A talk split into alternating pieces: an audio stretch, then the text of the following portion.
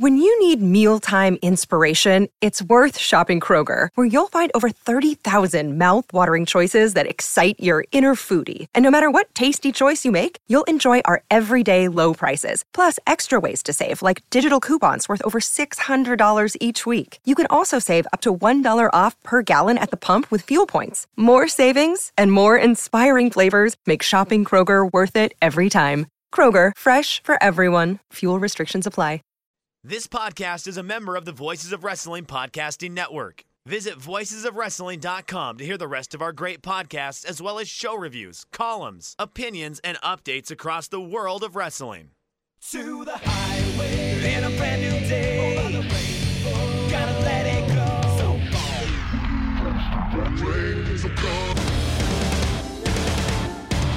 Fast to finger down.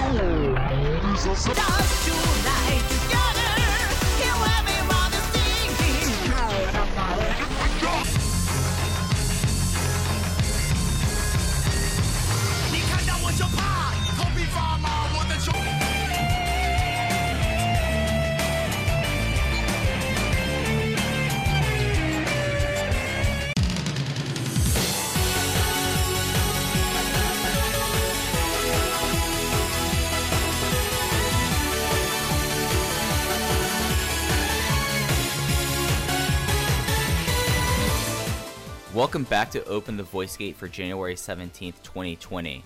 We are members of the Voices of Wrestling Podcast Network. You can find Open the Voice Gate on the Voices of Wrestling podcast feed or on our own dedicated podcast feed on all podcast platforms. If you'd like to donate to Open the Voice Gate, please click the link in the show notes. Uh, you could do either a single donation or you can do a recurring donation. No obligation, but we'd appreciate any donations coming our way. You can find us on Twitter at Open Voice Gate, and I'm one of your hosts. It's your old pal, I'm Mike Spears, joined always by my co-host Case Lowe. And Case, we, we moved our schedules a little bit this week because we had a feeling that we wanted to talk about this core again. and boy, has it been a week in Dragon Gate. It's been an eventful week that is going to spiral into next week as well as we have a show on the 19th of July that is making tape and will air live on the Dragon Gate network. So, for as much as we have to cover today, it's not going to slow down anytime soon, but to me that is perfectly okay because for so long we went without any sort of meaningful Dragon Gate action we went five months without a Korakuen Hall show. February is the last time they ran Korakuen before this week. And judging from the social media of the wrestlers in the company, as well as the fans that I follow that live in Japan, this was a joyous occasion for everybody involved. They all seemed really excited that Dragon Gate was back in Korakuen Hall. We had a super hot, super lively crowd in Osaka last weekend. We'll talk about that show as well. So things are on the upward trajectory. I I feel like we've been talking a lot about the future of the company and how strong we feel about the future, but we have also been in this position before. I mean, the discourse three or four years ago was you've got Shimizu and you've got Benkei and you've got T Hawk and you've got Eita uh, and you've got Flamita and Takahiro Yamamura and all of these guys that were like, wow, this is the future. And as we know, you know, T Hawk's gone, Flamita's gone, Yamamura's, you know, injured, will likely, at least hopefully, never wrestle again just because I don't want him to to aggravate yet another life threatening injury. And also he's out of the company. So we thought we were approaching this golden era of talent a few years ago, and it just didn't work out like that. I mean, we have Ben K pinning Pac at Kobe World last year. We're coming up on the one year anniversary of that, which no matter what happens for the rest of Ben K's career, he will have that moment. And I'm glad that he has that moment because that match ruled, the build of that match ruled, and that reign, even though it was much shorter than we expected, was a phenomenal title reign. And Big R Shimizu, while maybe he's not the world champion wrestler that I thought he was going to be, has had a respectable career and, and will continue to do so. But we now are approaching this time period where Dragon Gate has been fostering these young wrestlers there's been a lot of bubbling on the undercards of like, wow, that guy's really got something. He's really showing something. And we are now seeing that transition of those guys that we hyped for so long, guys that might have been a little under the radar to a casual Western fan that is simply dipping in for a Korakuen Hall and one of the big five shows and then moving on with their life.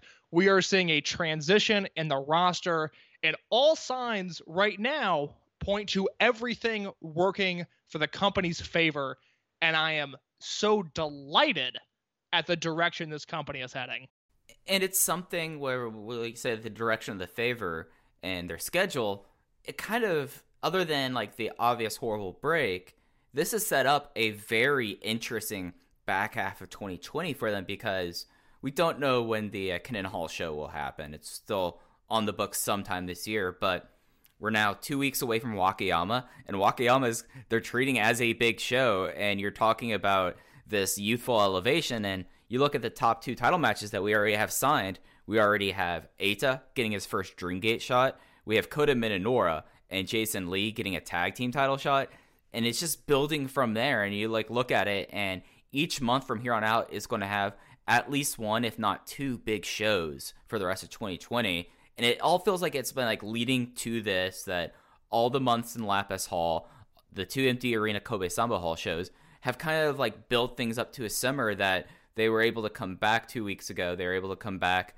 to KBS Hall, and ever since then they hit the ground running, and it did not stop this week. And it's something that I find really remarkable, and it's given me something a little bit more to like bite into uh, than real. Weirdly enough, like I I feel a lot better about the company right now coming out of everything than I did like in January and February, which which it might just be me being excited that we have shows back, but it's a very exciting time and if you're someone who listens and is not necessarily always on top of everything in Dragon Gate, this is going to be a really exciting time to follow the company, I believe, over the last 5 months of 2020.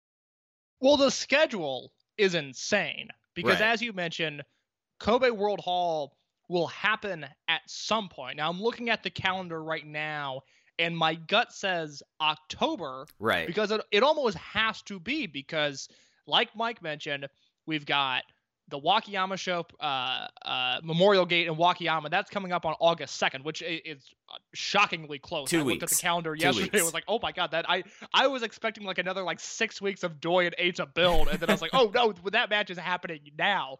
But that is a big show that has always been considered a big show, but because of the broadcasting deals around it, it just has never it's really hardly ever been seen by the West because it was a show that was exclusively put out on on DVD at points, and then you go to Dangerous Gate in September, which we have a main event for now. They're they're moving the Dead or Alive cage match that was supposed to happen in May in uh, Aichi. That is now happening in Tokyo. Dangerous Gate, September 21st. November has Gate of Destiny and Gate of Origin, which are two pay per view level shows, even if Gate of Origin is much smaller. And then December, you have the one Korakuen Hall show. As of now, there's only one Korakuen Hall announced in December, not two. And then you have Final Gate sometime that year in Fukuoka. So, assuming World gets put in October, we're now on a monthly pay per view schedule akin to WWE almost. I mean, I don't know. I, I mean, New Japan, I guess, but I, New Japan's schedule is so sporadic, and you know they're not only running one, you know, air quotes pay per view caliber show a month. Typically, they're running two or three. So it's it's really closer to that more Americanized WWE schedule of building towards the monthly pay per view. And we don't necessarily have enough distance yet out of the empty arena Kobe shows to say that they've handled everything well. But where we are currently in the timeline, they were able to heat up Eita in the empty arena shows. I mean, they they helped cultivate and elevate a star during the King of Gate empty arena shows and the and the preceding Rainbow Gate shows that followed. And now we are seeing the feuds that they kept hot during that time, the guy that they built, it's all coming to fruition. And then, you know, they hit the ground running with the KBS Hall shows that we talked about recently, the Korakuen Hall and the Osaka shows from this past week. And it's only going to continue. I mean, August has Memorial Gate, a KBS Hall show on the 8th, Osaka on the 9th, Korakuen Hall on the 12th, Sambo Hall on the 15th, and then a Fukuoka doubleheader on the 23rd, and then another Sambo Hall show on the 30th. So we went months with getting maybe three or four matches a week to now in August, it is going to be a content overload. But given the state of the company, I am delighted at that possibility.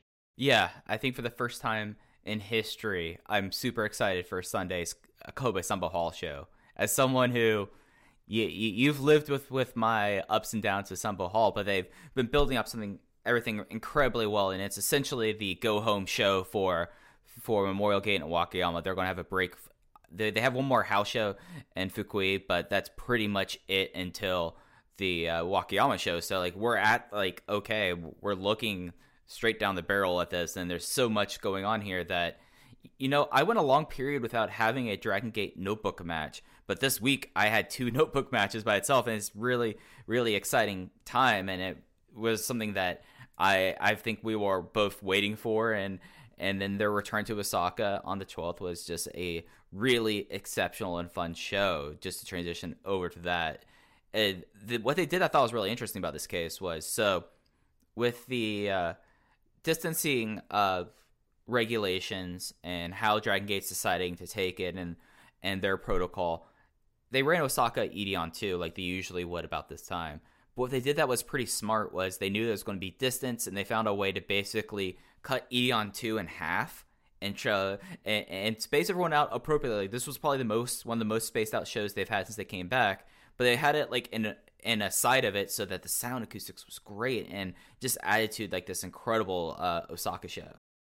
If I was a company in Japan right now, I would be scrambling to book Osaka 2 as much as possible because if you weren't aware of I guess if you've been sleeping under a rock and you just weren't aware of everything that's happening, I don't know if you could look at the hard cam and tell that there was a limited capacity crowd on hand. I don't want to say there was no social distancing because there clearly was in every photo that I saw from inside the venue. People looked to be appropriately spaced out, but it, there was just an aura and an atmosphere to that arena that felt like a normal show. Even the KBS Hall shows, for as lively as they were, it kind of fell into that, like I talked about last week, that PGA Tour thing of like Mhm. very polite golf claps, and that was nice.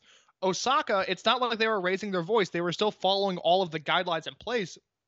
But you could tell from beginning to end, the crowd was into this card, and they were treated to a really, really good show. I mean, Dragon Gate in Osaka number two is one of the safest bets in wrestling. I don't know, even 2017, 2018, when I was really cold on parts of the company, they roll into Osaka too. I know I'm going to get a good show, and this was no different. And it's unfortunate that uh, I, I'm assuming, I'm assuming Mike and I did not talk about this. I'm assuming this show will drop on the 18th. So if you're listening to it then, Osaka gets pulled from Dragon Gate Network on the 19th. So run, don't walk to watch that Osaka show. We'll break it down. We'll give you the match recommendations. Unfortunately, just given the nature of the network, it will not be on. Uh, it will not be available for that much longer. Yeah, it's uh, for new newcomers. Dragon Gate Network operates mostly on a seven day on demand window. Then it closes for about a month to a month and a half until it makes its televised debut, and they put the televised form of it up on air. But the nice thing also about both these shows, about two hours fifteen minutes. If you're someone that just like you know that they're going to be doing mic time and you don't have any interest and you don't understand what they're saying, you could get through the show in two hours, just under two hours. So it's an easy watch.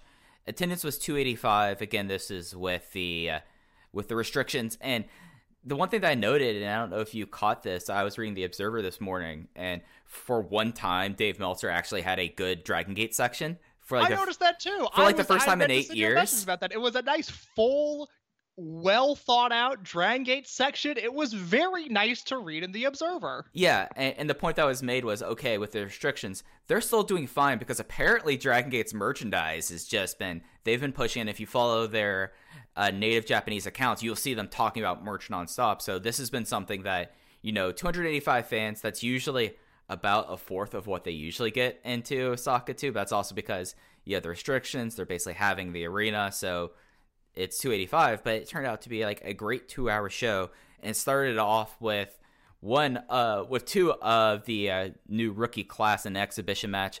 Kento Kobune, the current leader of that class, teamed up with Ho Ho Lun as they faced Jimmy and your main man case Masahiro Inoue in a five minute time limit draw. Well, what since we only really got a little bit of Inoue in January, what were your thoughts of them coming out of this match? I think I pushed back on you calling Masahiro Inoue my man on the last episode. But I now proudly claim that title because in a match that features Kenta Kabune, who I honest to God think if you were talking about true rookies or even sub two, three year experience levels in Japan right now, I think Kabune has to be looked at as the highest and hottest prospect in Japan. But Masahiro Inoue, who wrestled a dark match on the Toryumon reunion show in January, January 31st, and then disappeared to a point that I forgot about him until Mike brought him up on the air about a month ago. He doesn't have a roster page on the Dragon Gate website. He's just a guy that is there. We finally see him return here. And Mike, I thought he was the most entertaining guy in the match. He's got this low center of gravity, like he's really chaotic and like it, it looks like he's excited, albeit a bit nervous. I think part of that is like a nervous energy coming off of him. But I like the way he works. He was frantic and he was exciting and he was engaging. And this five minute dark match is worth your time. This was really fun. And I think the thing that really draws me, at least in a way, is for a guy who I'm willing to assume because he does not have full gear still. He's the rare person that starts off with the compression shorts and short wrestling shorts or shoes. Uh, his selling is what got me. This guy already seems to have like a great idea of like selling and emotion that like leads lends to this chaotic style he has that you, you know I'm willing to make the assumption that because of him being gone that they kind of see him not necessarily as like full time ready the way that Kobune is but I came away with this being like all right this is a guy that I feel like he's going to have the kind of charisma and he's going to have the ability through his just his physical emotion that this guy is going to be a real fun guy to watch. And of course, Kento Kobune, the uh, if we were going to be doing like a top 100 prospects list, Kento Kobune would be number one with a bullet. Had another strong performance. Jimmy was someone that you know he's getting used to like his new uh, his new added mass and he looked like he had a lot better body control and he's gotten he's gotten used to it i know that we thought that would be like a maybe a couple shows for him to kind of get used to it and ended up just being a blast of a match zero this might be one of my favorite match zeros i've had in a long time Yeah, well worth your time. I assumed going in, even the fact that it was a match zero and it was all guys kind of on the same level, I had thought Inoue would take the pin, take the fall in some way, shape, or form, just because of of the way that he has been treated again to a far uh, less praise, less promotion than a Kenta Kabune who debuted in December and already has a t-shirt and then a restock of that t-shirt because it's sold out. I mean there is there is clearly something there with him that the only time I have felt so strongly about a prospect from his debut match on is when Yuga Hayashi L. Lindemann debuted. And I specifically remember watching his Korakuen Hall debut and going, oh, yeah, no, that guy. That guy is going to be something. And then I later learned how good of a promo he was, and he really did turn into a, a hot prospect until perhaps politics demoted him on the Dragon Gate card a little bit. He obviously left, joined up with Shima. TBD on how that's going. It has certainly had its ups and downs ever since. But uh, Kabune is is can't miss. Every time he's on tape right now, I consider it essential viewing. I think he is that good of a prospect. and we'll get into prospects and heat seekers later on but he's someone that still only 26 matches still at that point. and he's to he's progressed this well this well so far and it's really wild the opener for Edion 2 was a six man tag team match of the lads were all out in force as was Benkei, Strong Machine J, and Keisuke Okuda going against the mixed team of Yasushi Kanda, Ryo Saito, and Gamma. Okuda got the win on Kanda in 13 minutes and 21 seconds with the lights out and a really like fun opener and we got to see like the angriest man, the biggest man And I, I, I think Strong Machine J seems like he's a very suave character. So the, the lads were all out in force to open up the show. I am not a what I would call a party animal by trade, but if you get me, Ben K, Strong Machine J, and Kaisuke Okuda out in Roppongi on an evening, uh, it is going to be a time to remember. It is going to be a beautiful thing. I love this lads trio. I hope at some point, just given their real life relationship, that we get a prolonged Ben K and Okuda team because I think that would be a fascinating dynamic. And Kaisuke Okuda, someone we will talk about a lot on this podcast, even outside of his feud with Kaito Ishida, I find what Dragon Gate is doing with him to be particularly interesting. And in a match where you have two thirds of the Open the Triangle Gate champions and Ben K and Strong Machine J, it is Kaisuke Okuda who picks up the win. He hits his lights out on Yasushi Kanda. A fine opener, 13 minutes for an opener, which I wasn't really expecting. Uh, one of the longest matches on the show, actually. I guess uh, you know, just the fourth longest match on a show with uh, six matches. So maybe not as impressive as I thought, but still a long opener. Got time to breathe, and Kaisuke Okuda looked really good coming out of it. Yeah, I I mean I think he's the most interesting person in wrestling right now. And if, and whenever Okuda's on the screen, your eyes are kind of drawn from not only for his ridiculously powerful tan, but like he he has a very magnetic style that you get drawn towards. And he's very expressive. It makes me wonder, like he's someone that's been around for a long time. Like, is it the fact that he is with uh, Ultimo and Ben-K in this that's really like let him come out of his shell? Because he, I, I I feel weird saying like he's the most improved wrestler, but he definitely is like the most interesting wrestler 2020. And then you had like the veteran side, like Gamma. We haven't got to see a lot of the rest of the year of 2020, but Gamma and Strong Machine J doing some mask grips and just like getting kind of sleazy was a lot of fun as well. Uh, to your point on Okuda, I mean his reign, I guess not his reign, his run in Dragon Gate. I can't imagine it going any better than it has because this is someone that when he came in full time, which I think was last year at Dead or Alive, I could be off on the date by a month or two, but It was in he May. came in. It was in May. Yeah. Uh, we were excited at the prospect of him joining the promotion full time, but you know, this is a guy who was doing Inoki shows. I mean, he was doing IGF, and we weren't entirely sure what we were getting. We weren't entirely sure if the style would mesh. And then, you know, smartly, he was latched on to Mochizuki Dojo and was spending time either wrestling or teaming with Masaki Mochizuki. And, you know, whether it's kayfabe or not, I choose to believe that there was some sort of mentorship going on between Mochizuki and Okuda because he is now the direct heir to that Mochizuki in ring style that is not duplicated throughout anyone else in the company. And he's in the best feud in wrestling right now. Easy run of the way, runaway feud of the year winner, in my opinion. We'll talk about him and Ishida in just a little bit. And he's getting so much focus on these cards that it seems like the company is really behind him in a way that I just would have never predicted when he came in.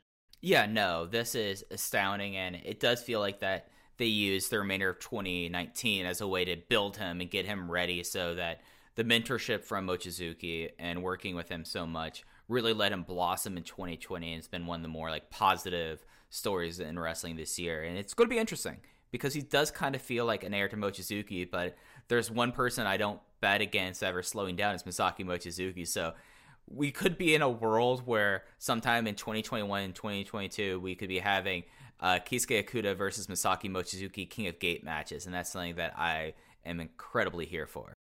You know who else doesn't slow down? That's Masaki Mochizuki's longtime tag partner, Don Fuji. We got big match Fuji on this Osaka show, Mike. Oh, we absolutely did. We didn't just have big match Don Fuji. We had big match Don Fuji facing a rookie as Don Fuji faced off against the recent debutee Sora Fujikawa. He defeated Sora in 7 minutes and 44 seconds with a Hime half or half grab and boy, talking about rookies and talking about like putting people in like positions to perform. And this match was my second was my second favorite match of the show.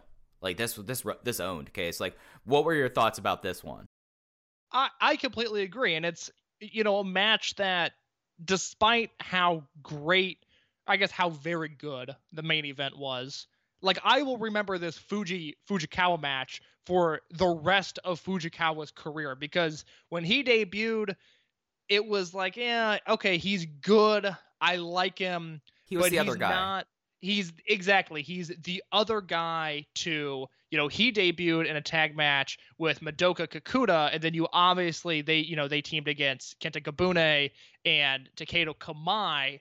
So yeah, he was the other guy, and I don't feel like we saw a ton of what he is capable of in that tag match. But then he comes here against Fuji, and he really takes it to Fuji. And what was so surprising was not the way that Don Fuji kicked his ass, which he did, and it was glorious, but the respect given to Fujikawa, the fact that this match lasted seven and a half minutes instead of three minutes, the fact that Fujikawa was able to survive and escape until his untimely demise in this match.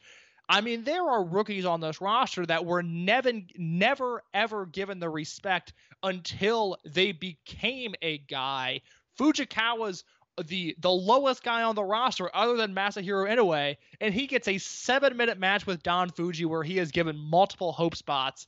And this, to me, much like match zero, essential viewing. Yeah, and like for Fujikawa is someone that like when I first saw him, I like tried to get like an idea of okay, what can this guy can be, and he kind of had like a very punchable face to me initially, like and Yes. Don Fuji like kind of capitalizing on this and proving like yeah he's kind of he seems like that his natural inclination will be going rudo at one point and it just was like a really thing but the crowd was super behind Fujikawa as well and it should be noted that Don Fuji busted his nose o- uh, Fujikawa's nose open like just clubbing and like clawing at his face and I think that added a lot to Fujikawa's toughness and it's so exciting right now. I mean, we have five rookies and we have more on the way and more special ones on the way.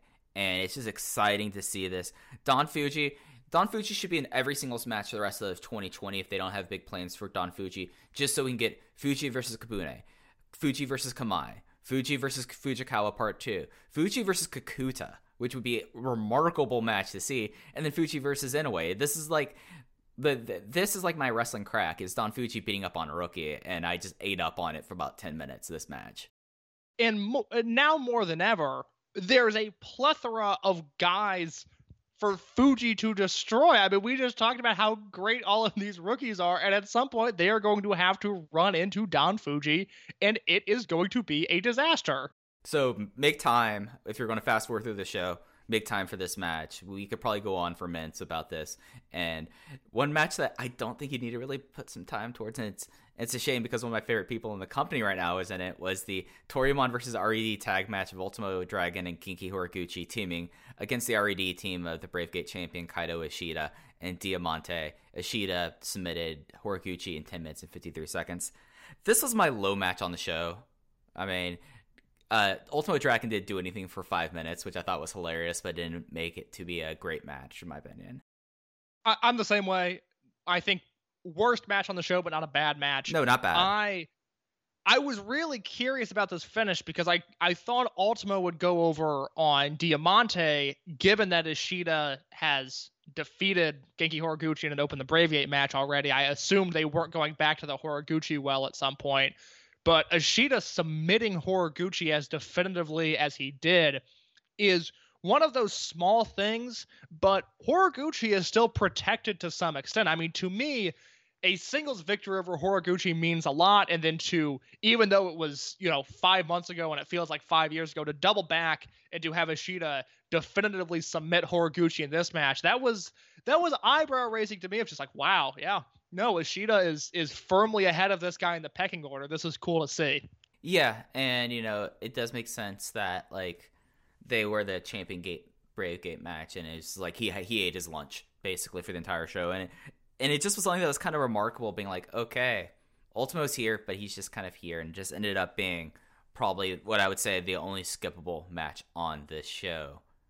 Uh, match four was Dragon Gate versus Toryumon, Yamato, Kai, and Daya representing Dragon Gate versus Yoshino, Dragon Kid, and Susumu Yokosuka uh, representing Toryumon. Yamato got the pin on Yoshino, which is something that's been happening a lot this year, but with the Frankensteiner of the Almighty in the longest match on the show at 15:44, and Daya and Susumu, like naturally they should have great chemistry, but case I watched this match and I was like, that's going to be a remarkable match. And when that match happens, I hope it's at a Kobe World and Susumu uh, finds a way to turn the reptilian Rana into like the reptilian Rana version of the World Liner. I thoroughly enjoyed this one.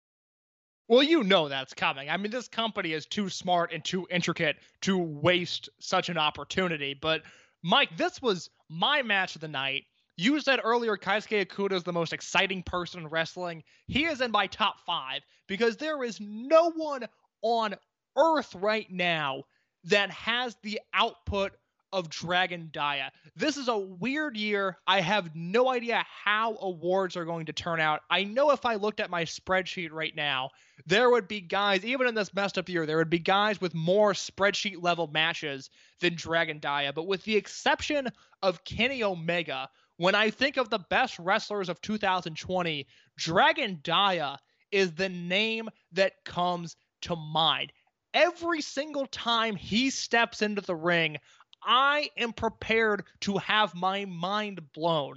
And sometimes he's not reinventing the wheel. Sometimes he's just playing his hits. But he has cultivated such momentum and such trust with me in the last year due to his incredible output that I am frothing at the mouth to see every single match that this guy is in. And I talked about when we previewed this show. This was a really, really interesting match because you have Yamato and Yoshino, the two generation aces. You have Kai and Susumu, two big guys that hit hard. And then you have Dragon Dia and Dragon Kid. And there's an obvious parallel between the two. All of them had great chemistry. This was three and three quarters. I wanted to go four. I just couldn't, but it's a really good match.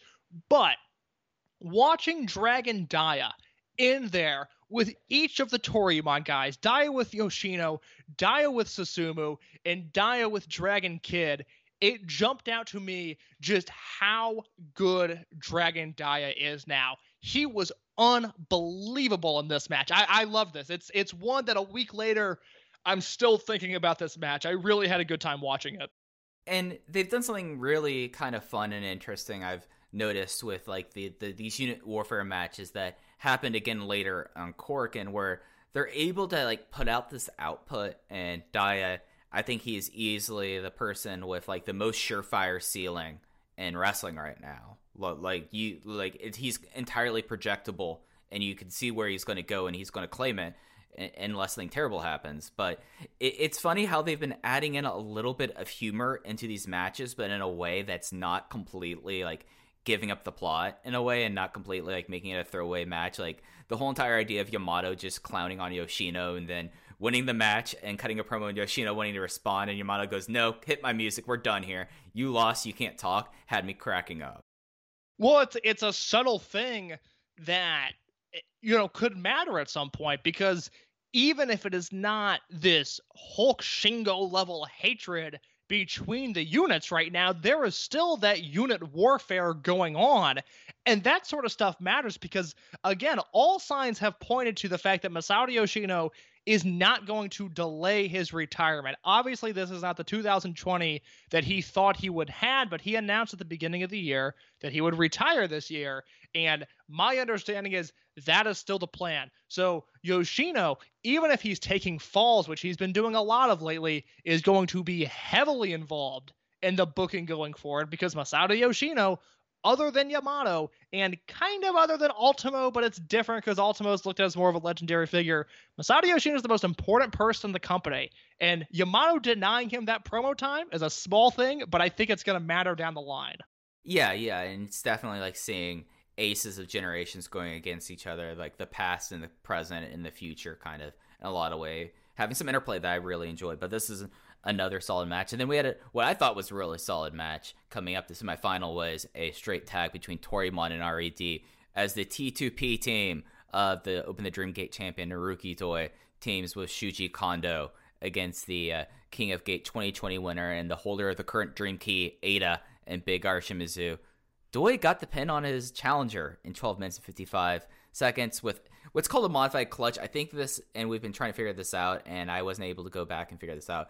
I think this is the variation of the V9 that he started to use earlier this year, but we I think it's called like Nines, might be the, the name that he called it. But and this match was just like a really fun match. And I I'm gonna save like my Doi and Eita build thoughts for later on, but.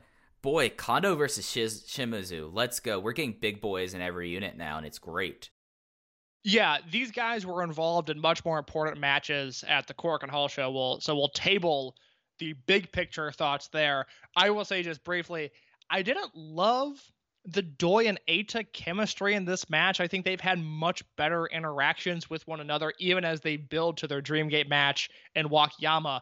But Kondo and Shimizu together is a a mode of delivery of professional wrestling that is going to work literally every single time. Like I can't imagine a scenario unless one of them starts to completely break down where I get tired of that pairing. And whenever they were in the ring with one another, it jumped out to me just how fresh and how exciting it was to see those two go at it. It feels like that over the quarantine break, no one has benefited more from taking three months off like Shuji Kondo.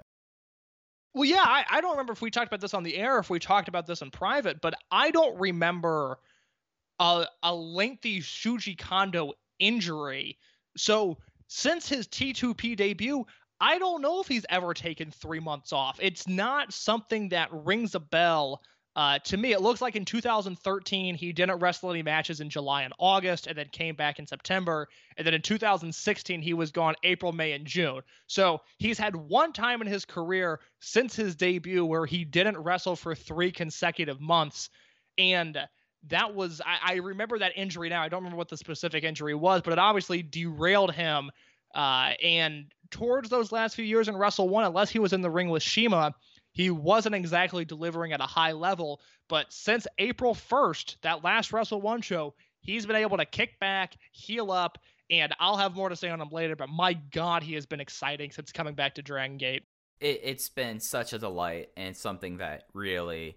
It, it's a piece that you did not feel like you needed in the puzzle, but since you find that piece and you're like, oh no, now everything makes sense. Shuji Kondo, yeah, absolutely. And it ended up like this was a match that really three and a half stars I had for mainly Kondo and Shimizu, and then some of the light uh, Doi and Eita things. But it was a, I, I, I, I think they should really be doing like the 100 kilos live tournament. You know, get all the big boys together. Let's see who's the biggest boy of them all. Yeah, well, I mean, God, Jimmy's put on so much weight. You've got enough guys now. I mean, you might as well. You might yeah. as well have Jimmy and Kondo be shoulder blocking each other in the middle of the ring Kai. because all of a sudden Dragon Gate has has become where the big boys play. This is the strong division now, and we are talking about Dragon Gate Pro Wrestling, baby. It is a beautiful thing to see. Yeah, and what was also a beautiful thing to see was the main event. It was a trios match. Dragon Gate and RED. It was the uh, Dragon Gate team of KZ, Jason Lee, and Kota Minoura going up against the RED team of BB Hulk, Kazuma Sakamoto, and Takashi Yoshida. Minoura got the direct pinfall on Hulk, which is something I called last week, if I remember right. That that Kota Minoura was going to get the win here and make it. They made a twin gate challenge after that, pinning Hulk with his new finishing move, the Gang, which is a package Tiger Driver, which is insane. Yeah, I you were confident in this finish. I was not. I really could not tell what they wanted to do with Minoura because if you go back to the KBS Hall shows on the fourth and the fifth, yes, he went into a time limit draw with Big R Shimizu, but that match was supposed to be Yosuke Santa Maria at first. Minoura wasn't even on that show initially, and then he had the singles with Susumu the night later, also a time limit draw, and then these cards came out after the fact. So I wasn't sure if this was going to be one where Hulk kind of kicks his head off and there goes Minoura back down the card, or if they were going to do something big, which they did. And although it's not entirely comparable. It doesn't feel as hot. The closest comparison I can give to Minoura's sudden elevation, the two time limit draws, the win here, and then the win at Korakuen Hall, it feels similar. Again, it's not the exact same thing, but it feels very similar to the Takahiro Yamamura push of February 2017, where he and Shimizu went to a time limit draw on Korakuen, and then in the main event that night, the baby faces needed two guys to come out. Uh, Shima came out, said, you know, normally I would interject here, but two young guys on the card showed me something tonight. Yamamura and Shimizu come into that main event, and up until his injury, that night made Yamamura's career. And Minoura feels on a very similar trajectory with this one, which it's a win over BB Hulk. I mean, guys, guys pin Hulk, even if Hulk's a champion right now. It's not it's not pinning Yoshino and it's not pinning Yamato, but it is it is BB Hulk, and there was something about this match that just felt big. It was great to see Minoura pinning Hulk is a moment, and then the post match where the Dragon Gate generation seems elated, and it's KZ cutting the go home promo. It's Jason Lee and Minoura standing in the middle of the ring triumphantly, and it is Jason Lee and Minoura challenging for the Twin Gate titles at Memorial Gate in Wakayama.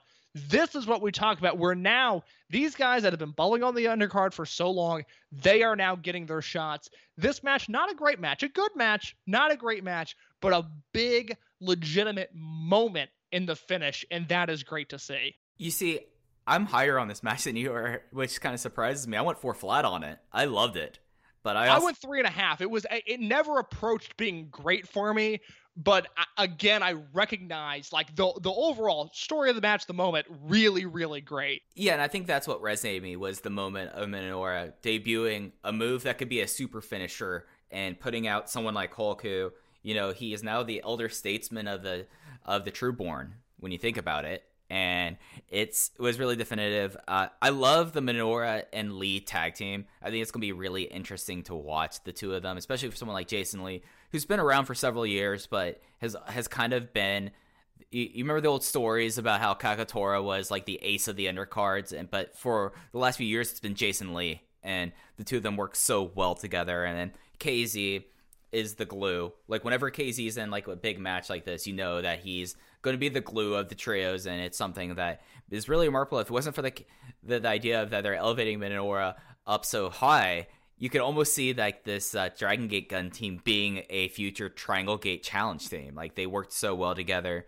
And then Sakamoto has been someone that has been such a great figure on these shows, and it just kind of like did like this, and it was one of those things that I I'm afraid of calling this a, a moment, but and at the time it felt like a moment. I, I think it will be solidified one way or another by the Twin Gate match coming up. Which look, we'll do a full preview of that show. Yeah, next but week. Watching watching this match and thinking about specifically the career of Jason Lee, I do want to say this now because I am so excited for that Twin Gate match because Jason Lee came into the company September 2017 as I really more of an experiment than anything. I mean, he was, uh, you know, came in established as a pro, so came in with some sort of gimmick and just immediately felt so different on the roster. And then I went back and rewatched Final Gate 2017 right after Lee joined Maximum. So Lee comes in, he's just a guy, and then kind of quickly progresses. And there was a real buzz of like, get this guy a unit, like he needs to be doing something. Maximum was shorthanded, so he joins Maximum, and it's Doi, Yoshino, and Jason Lee against BB Hulk, KZ, and Yamato at Final Gate 2017. Open the Triangle Gate match. I think, given the fact that it's Final Gate, so it's a transitional just calendar period and those matches kind of get lost in the shuffle at times. And the fact that it was 2017 approaching 2018 which is a dark timeline. I think this match gets lost in the shuffle a little bit. I rewatched this match this week and i am not being hyperbolic when i say that the first i think it's like an 18 minute match. The first 13 minutes or so it's great. It is great. You know it is going to be a great match. The last five minutes of that Triangle Gate match, you feel like you are watching the greatest wrestling match ever. It is unbelievable how intense it is. And the thing that holds it all together is Jason Lee because it's Dora Yoshino, Hulk, KZ Yamato, established stars. Jason Lee is the wild card in that match, and he is the one, not in the big spots, not in the big moments, but he is the one that makes that match interesting. They go on to win the titles there. They have a really fun reign. They have a really good defense against Yamato, Flamita, and Yosuke Santa Maria at Champion Gate 2018. And then Jason Lee has that really good final gate match last December, December 2019, against Kaito Ishida. So Jason Lee has a track record of delivering in big spots. Kota Minoura is white hot, and Kazuma Sakamoto, who I've got more on later when we break down that Korakuen Hall show, those three together, BB Hulk can stand in the corner. Now, I still think Hulk has stuff left in him, but Hulk could stand in the corner and just let those three go at it, and I have no doubt that will be a great match.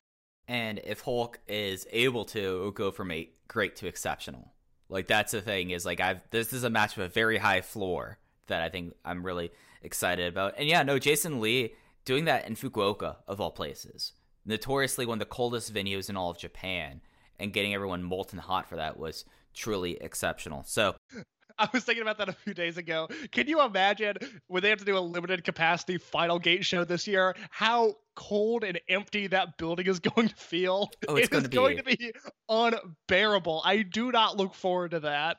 I mean, and that's not that's like a 5500 seat arena, so that's 1200 or maybe 2700 if they luck out and be able to do a one half. That's going to be weird. It's going to be it, it's going to be weird. I wish all venues could be like Edion too, but that's sadly not the case. Uh this was an exceptional show. As we mentioned earlier, this will remain up on the network until the 19th. It's about two hours. It's well worth your time. I mean, really, there's only one match that if you're really pressed for time to skip, and you could probably tell which one that is just from looking at the rundown. the biggest win of COVID era wrestling that I hope transitions into the future is these short shows. They removed the 20 minute match time mat, uh, time limit on the undercards and made it 15. And then the rest of the stuff just flies by. There's no intermission. The promos are kept to a minimum. I hope this is something that uh, transcends all of wrestling, is shortening what could be a three and a half hour show and making it two hours 15 minutes because i watched this Korakuen Hall show live started at 5.30 a.m eastern time and was done by 7.20 ish i mean it it flew by it was great and i hope that continues into the future and it was a fun Korakuen Hall show that we should now discuss Yep, we're gonna get into this. This aired on the 15th, which means it'll be up on the network until the 22nd. There might be an English uh, commentary version coming up soon. I did not notice it last night when I was on the network, but I know that Jay was there recording commentary. He's going to go solo for the time being, and they're going to probably do it after the fact. But at least the, the Japanese broadcast version will be up until the 22nd. Attendance was 494, which I think actually is the largest Korakuen show of any company so far since it's reopened back up. So, hey, uh, very obviously that they were doing one third capacity as they would put like little signs over do not sit here, do not sit here, sit here, do not sit here, do not sit here, sit here, which was kind of amusing. It was a, a again, this was a this was a little bit longer because they did have the uh, big uh, they had a longer show close promo and they had to set up some matches, but still just about like two hours and twenty minutes. So again, another quick watch and just like overall your thoughts on this card. This had my first like match that I I made me go back and change my Dragon Gate top 10 matches of the year this on this show and then everything else on the show with the exception of the opener was just a fun time. Yeah, other than the eight man tag from AEW Dynamite, it'll be a week and a half ago when this comes out. The Young Bucks, Lucha Bros, FTR, uh, I think Butcher and the Blade Right. were the fourth team in that. Yeah, that's the best match I've seen since March when everything shut down. But the main event of this show is is the second best match I've seen. I think way better than anything New Japan put on this past weekend. And and depending on how this review goes, I might increasingly become anti New Japan as we go along because this show was exactly what I wanted it to be. I think Mike, what, what was the attendance? 494. 494, yeah. Yeah, so 494. Seadlinnng ran Korakuen Hall the night before. They put in 401, and then Big Japan ran two days before. They ran a doubleheader that was, I think, 245 for the first show, and then 300 for the second show. So this was the biggest Korakuen Hall crowd we've had since February. The venue, you could obviously, as Mike said, you could tell there was limited capacity seating going on, but I thought it was a lively atmosphere. I thought it looked good. If this is the way Korakuen looks for the rest of the year, I could make peace with that because I thought everything was okay. And then, you know, you have a main event that is exceptional. You have a show that is very, very good for the most part. I have a written review up at voicesofwrestling.com right now. I can't complain with this. It's Dragon Gate and Korakuen Hall. I had a ball watching this. Yeah, and if anything, I this might have changed, but originally the idea was they're gonna go from one third to one half at Korakuen next week, but with the spike in Tokyo, that might not be the case. So Tokyo is the one area of Japan that is seeing a noticeable spike. Is that correct? yes, Okay. Yeah, that's that's what I thought. Because I it's like I I mean, you never know. But you know, knock on wood, you could hope that worst case scenario, say come final gate in Fukuoka, because we were just talking about it and how dead that building typically is, you would hope they can get one half, if not a little bit more in there. But again, who knows? But Tokyo right now is the one that is feeling the heat. Uh, there seems to be an increase in cases every day there right now. yeah, yeah, and that's why things might things might change a lot with uh, Dangerous Gate as it's in September. Who knows? But getting into the show, match zero was a singles match: Genki Horiguchi versus Punch Tominaga. Genki won with a backslide from heaven in 3 minutes and 43 seconds. This basically was the two of them making fun of each other's moves for 3 minutes. It was fine. I mean, it's natural vibes, guys. It's it's funny to think that natural vibes existed because it's just I don't know. It feels so long ago, even though they were a unit last year. But yeah, no, it was a it was a match zero that is did not feature Kenta Kabune or Masahiro Inoue, so you can go ahead and skip it. Yep, yep. And then we had the opening trios match. This was another Dragon Gate versus unaffiliated trios match. We had Masaki Mochizuki, uh, Yasushi Kanda, and Gamma, the unaffiliated team, going against the main eventers from the show before KZ, Jason Lee, Kota Minoura. Kota Minoura got the pin this time with the gang in 3 minutes and 4 seconds on Yasushi Kanda. And boy, th- I love that they did all the callbacks to uh, Mochi Dojo in this match, guys. There's a moment in this match where Kota Minoura is sitting on the apron facing the crowd. Masaki Mochizuki is running off the ropes and is about to kick him in the back the way he's done uh, thousands of opponents at this point in his career.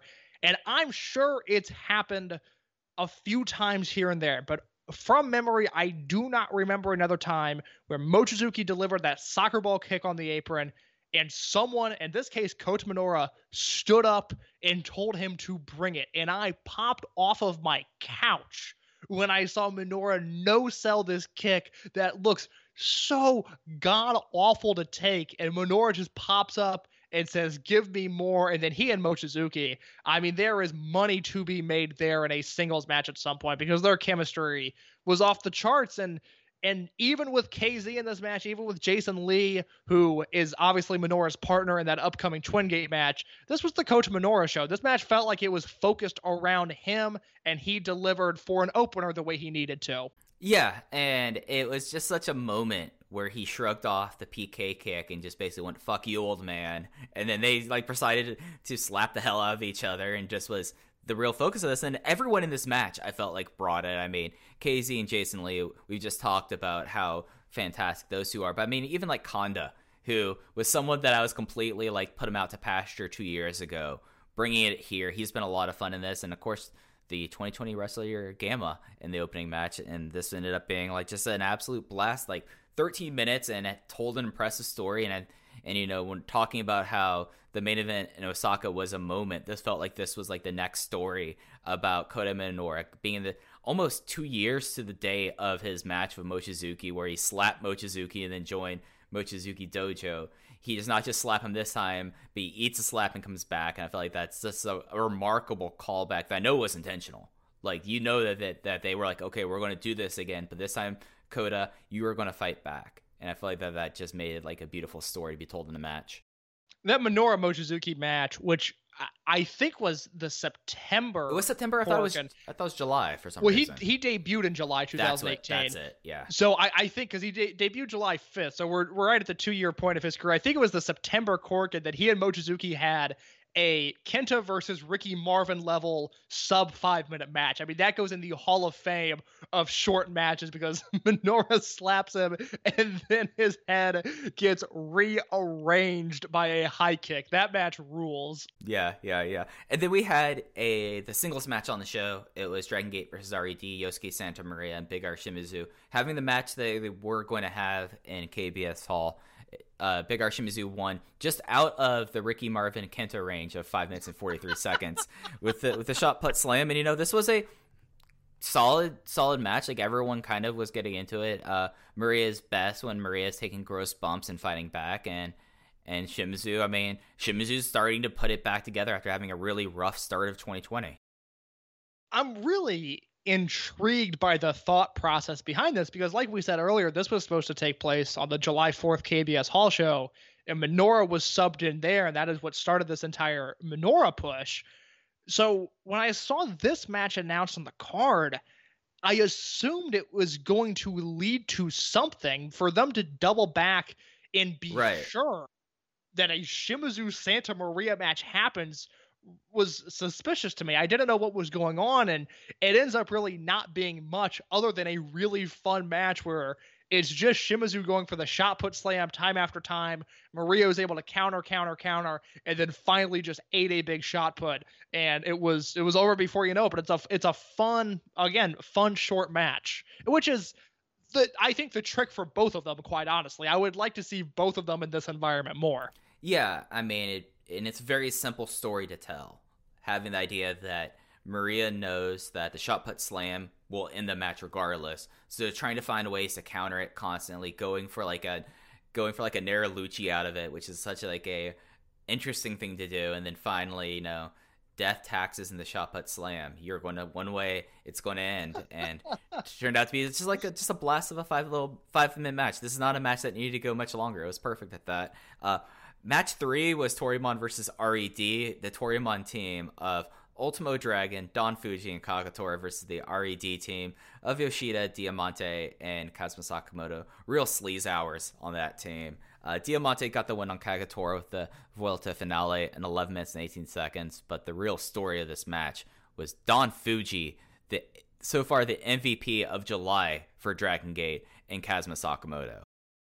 What an unbelievable pairing. And look, I don't get to take a lot of victory laps in life, okay? Forget this podcast, forget the writing on voiceswrestling.com. I don't get a lot of victory laps in my life, but I will continue to point out that as soon as Kazuma Sakamoto debuted in this company, and he was given an unfair position where people thought it was going to be Pac, maybe the best wrestler on earth, and it ended up being Kazuma Sakamoto. So there was a natural turn against him. But from his debut match on, I was like, no.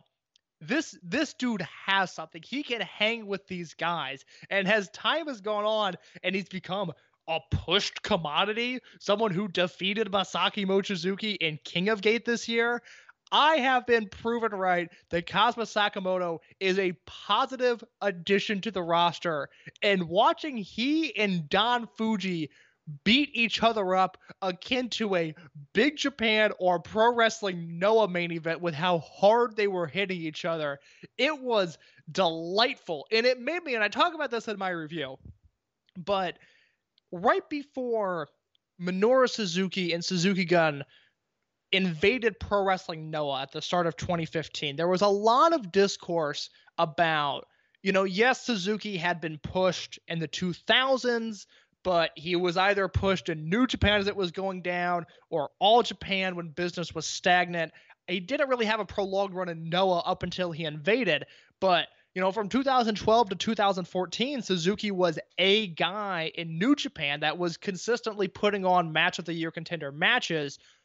But when he wasn't putting on those matches, he was on the undercard against Toru Yano. And it was like this weird, like, he's either going to have a four and a half star match or he's going to have a two star match. And there was always this conversation around, like, man, could you imagine if Suzuki could become ace of a promotion? Like, could we just get big match Suzuki for a calendar year and see what that's like? And then he went to Noah and it didn't entirely work out, and that conversation stopped.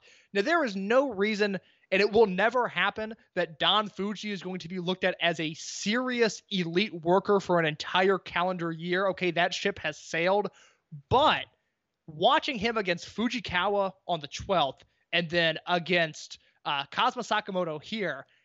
Oh my God, what a talented seasoned veteran. Someone that's been wrestling for 20 years now, a little bit more than 20 years. And it's just that experience level. You could just tell Fujii gets it.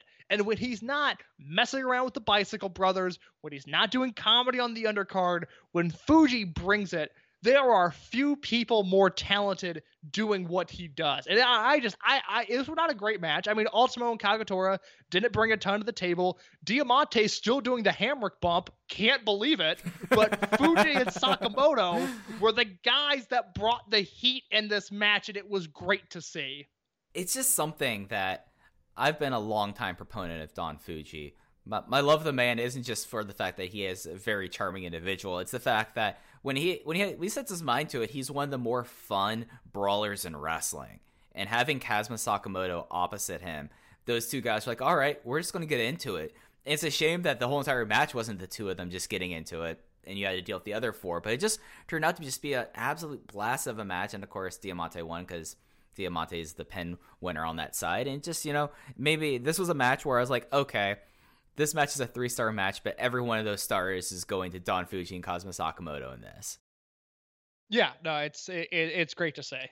And then another great to see match was a Dragon Gate versus RED tag. Keisuke Okuda teaming with Dragon Dia. Two guys I want to know what they what they talk about in the back versus Kaito Ishida and Hyo. Okuda got the win with the sleeper hold on Hyo. And this might be one of my favorite 10 minute matches I've seen in a long time. I love this. Well, it's disgustingly built for us. I mean, these are the four guys that we have been pimping before anyone else. I mean, looking at this now, like it just now dawned on me, like, oh god, if Mike and Case had a produce show, which by the way, we should have. If you would like to pay Mike and I to book a wrestling card, please DM us. We would love that opportunity. But like this is what we made of it a show with. Like this is exactly what we want because it's Dia and Okuda who are the two most exciting wrestlers in the world. It's Kaito Ishida who is probably a top five guy right now, and then it's Hyo who we've just always had a soft spot for. And the Okuda Ishida feud, it's something we've talked about for months at this point now, dating back to March when they ripped each other apart at the first empty arena show at Sambo Hall. This is becoming one of those, like, i- i- if this happened 15 years prior, this is becoming a DVD worthy feud where someone is putting together the comp of Okuda versus Ishida, and you are getting to see all of these matches as smaller chapters to a greater story told because this was three and three quarters. I mean, this was a great match, and it is just building and building to what I hope to God is an eventual Brave Gate match where Okuda defeats them because I am in love with this story right now. And how can't you be like this is something that Good Helmet would have a comp of of the best Exactly. of the best of Okuda versus Ishida for our old heads out there. But uh it, it's something where like Okuda gets after it from the bell, which is completely in key, in tune with his character. You know how like in 2018 and 2019 we said that no one understands himself as a character more than Pac. Okuda is on that level, but it's something that is really remarkable. And you know we say we have the soft spot for Hyo, but like I feel like we've now said this on two consecutive shows.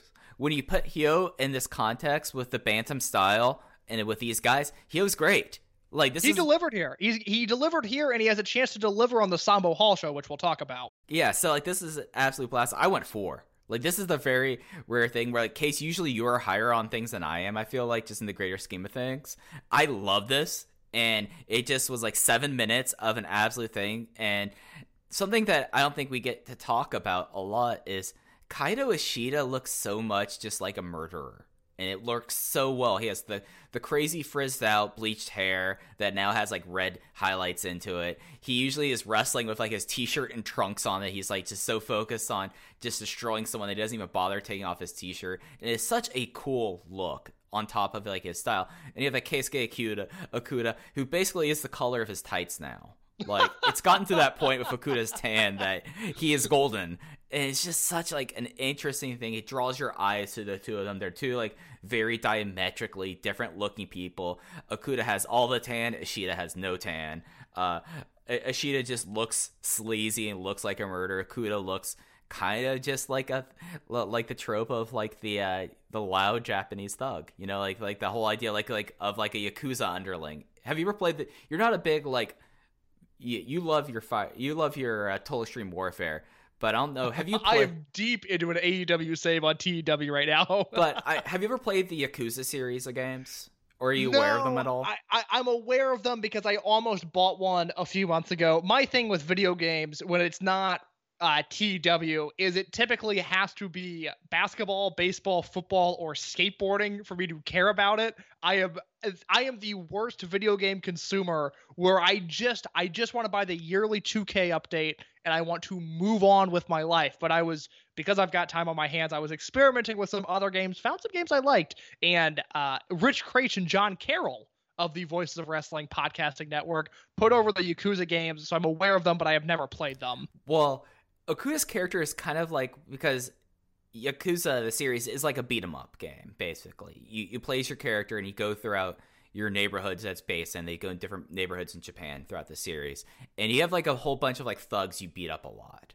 Okuda is very much in the style of like one of the thugs you look you could you could put a 3D model of Keisuke Okuda into the Tojo clan and make perfect sense. So that's why I say like he's like a Yakuza character. It's fantastic, but I love Well, yeah, to your point, I mean, you mentioned you know the Pac and Okuda thing of knowing your character so well, and Ishida should be mentioned in that Right, conversation as well. I mean, it's it's a Dragon Gate thing. Again, they're just they're the best wrestling company in the world, and, and somehow have become the least egregious ref bu- ref bump company in Japan all of a sudden.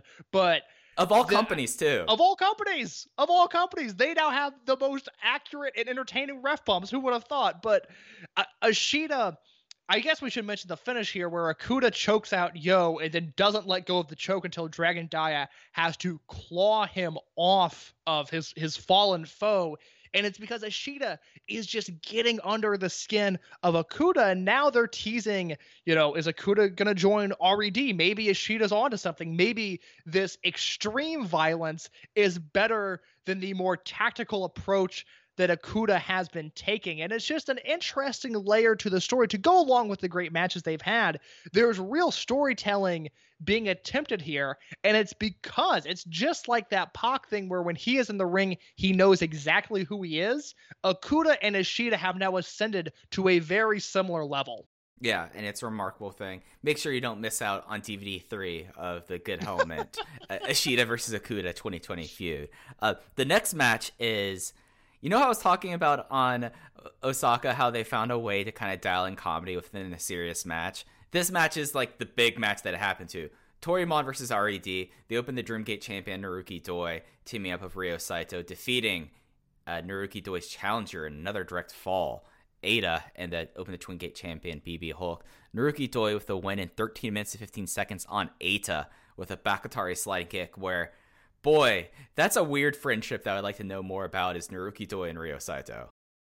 Well, we kind of buried the lead on the Osaka show a little bit because part of the reason that crowd was so lively and the atmosphere of that show was so positive was because for all of the Toryumon generation matches, uh, Saito was out ringside with like a noisemaker and was making essentially five times as much noise as any other person in the building.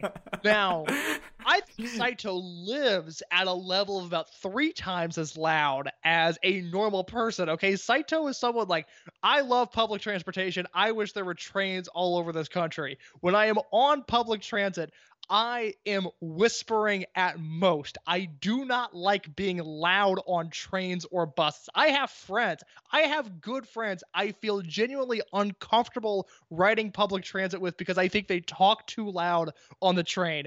Ryo Saito, God bless him, is in that category of a guy I do not want to be on a train with because I know he's not going to be using an indoor voice. He is going to be yelling at me whether he knows it or not, which is great for, for professional wrestling, mind you. He was really good in Osaka and then comes here in this match with Doi where I am, I, we'll, we'll talk about it of just what they are doing with Doi and Eita, and I'm very, very intrigued by it. But Saito's performance in this match needs to be mentioned because yes, he's doing comedy. I mean, he wants to do Masato Yoshino's role in Speed Muscle, which is very, very funny. And at times they executed it to a shocking degree of success. So Saito is not dampening this Eita Doi feud because there were still moments of this match that were really intense. But Saito just brought a different element to this match that it's probably a good thing no one else on the roster can do what he does.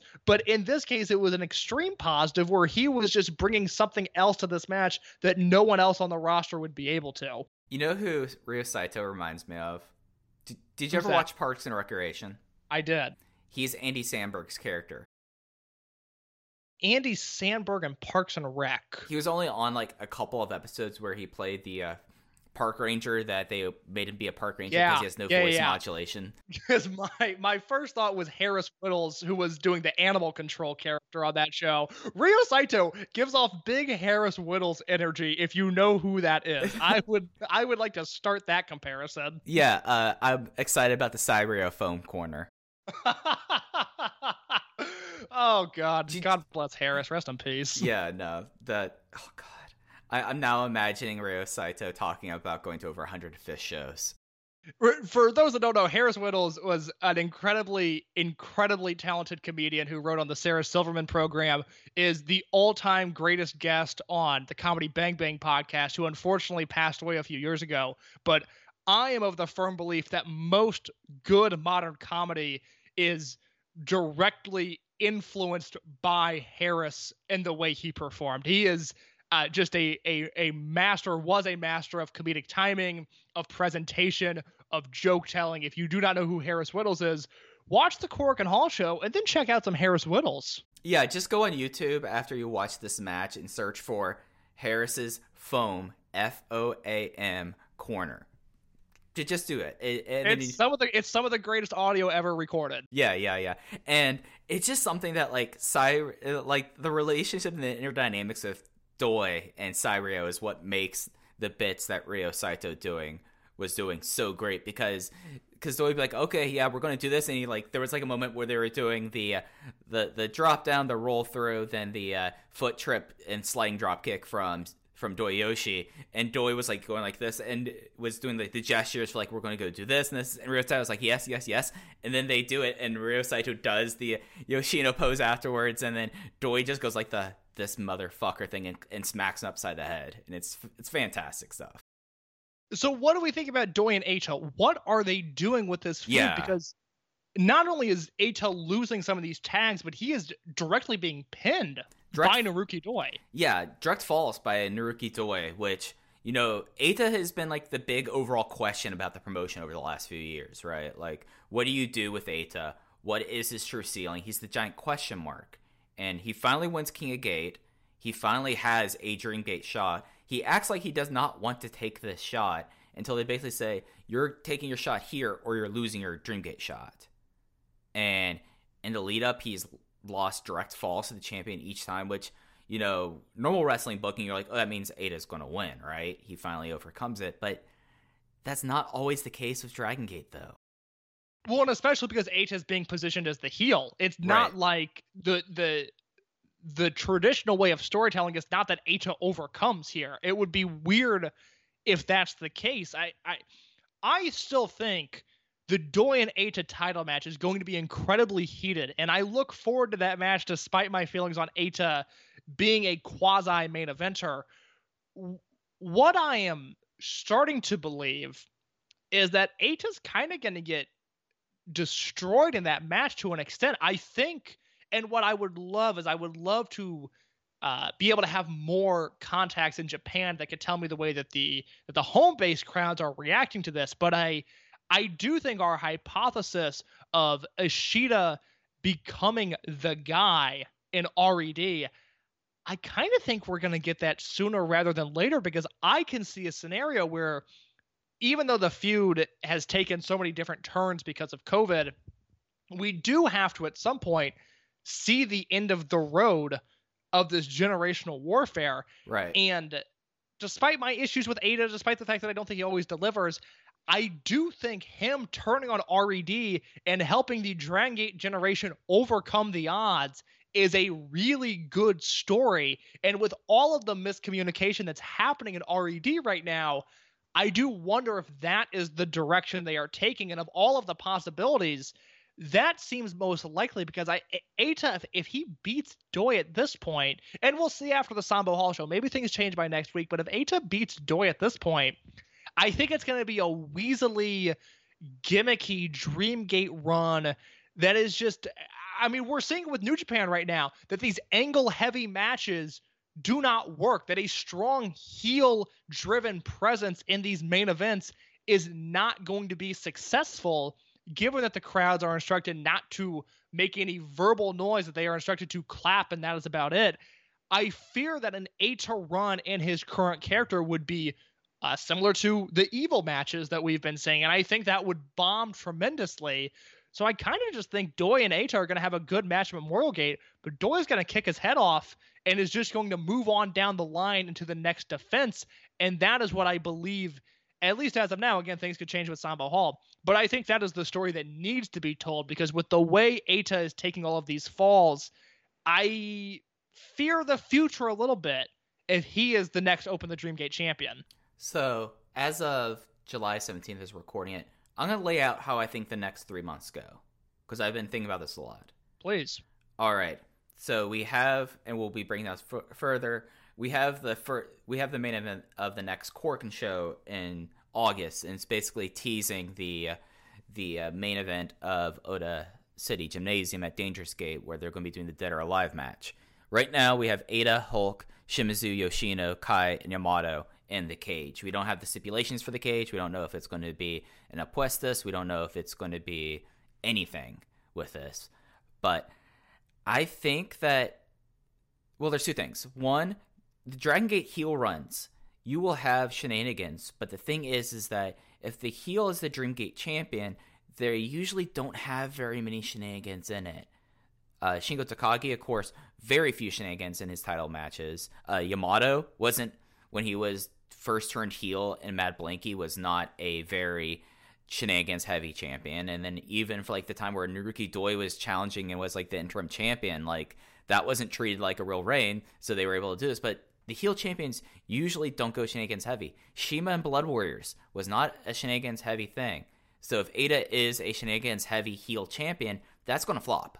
Like that. But I do think I do think CIMA and Eita are two totally different cases where all, despite Eita's track record of really good matches, those have almost all been as a babyface. Right. And I do I just don't think that Eita has that CIMA level ability, nor do I think that's the story they want to tell with Eita. All signs have pointed to if he is going to be successful in the red, black, and yellow, which has existed for almost five years now in various forms, it is going to be with the help of the entire unit. Right. So I, I see that point. I just I, because of the way Eita has been treated, I fear that they are just working on an entirely different uh just level with him than they would someone like CIMA. Yeah, and that's why I think that Eita loses at Wakayama, and then he gets turned on in the cage, and he goes face, and then Ishida takes over the reins. Yeah, I'm all for that. I think that's a great plan. Yeah, I think that's that's my most likely. thing. Like that's what how I think the next few months are going to go. Um, the main event to transition away to some stuff that actually does build up to that cage match was a eight man tag Dragon Gate versus Toryumon, and you basically have all bangers in this. There's no there was no obvious fall guy in this match except for current tendencies. As the Dragon Gate team was Yamato, Kai, Big K, Ben K, uh, Strong Machine J going against the uh, team of Masato Yoshino, Dragon Kid, Susumu Yokosuka, and Shuji Kondo. Kai got the win on Yoshino with a immediate impact in 7 minutes and 34 seconds in a match that I gave four and a half stars to. The best match in Dragon Gate since March, basically. Best match in Dragon Gate since March. I thought this was truly exceptional. Well, Mike, I want you to break it down before I do. I, I will I will briefly mention Kai pitting Masato Yoshino in the middle of a Dragon Gate ring in the Korakuen Hall main event. I would have fainted had you told me that was going to happen two years ago. Oh. That would have been terrifying. But as I say in my review, Kai has earned this position. Kai has turned his fortunes around. I hated him when he first came into this company, and I now unironically love the work Kai is doing. I have zero issues with the finish, but Mike, I gave this match four and a half in my review. I flinched. I flinched on the four and a half. I went four and a quarter. I couldn't pull the trigger as high as you did. And on top of that, we talked briefly before the show about this match. You dissected the structure of this match even better than I did. So this is your match. You take the ball and run with it here. All right. So, well, I think this that this is a truly exceptional match and a match that everyone should go and see. This should be a match that before you submit a top 10 list, if you do not watch this match, then I'm going to disregard your list. Is they set up this really brilliant format that you don't see that often in this style of match.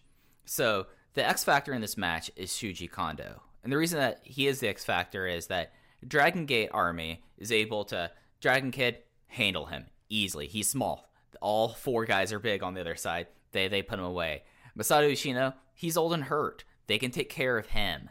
And then Susumu Yokosuka, he's fighting strong and he's the strongest person out of those three, but they have his number as well. But whenever Shuji Kondo gets involved in this match, he is the bull in the china shop. He completely wrecks house, and they do not have the answer for Shuji Kondo, and it and it leads itself to some very interesting face-offs. Of course, like the highlight one, of course, is Benkei and Shuji Kondo. I mean, big boy season right there. But then you have like the uh, All Japan and Wrestle One connection of Kai and Shuji Kondo going after it as well. Like Kai, I, I don't know if there's something up with Kai that this is the case for him, but he always comes out and comes into these matches with like crazy welts on his chest and on his back. Yeah.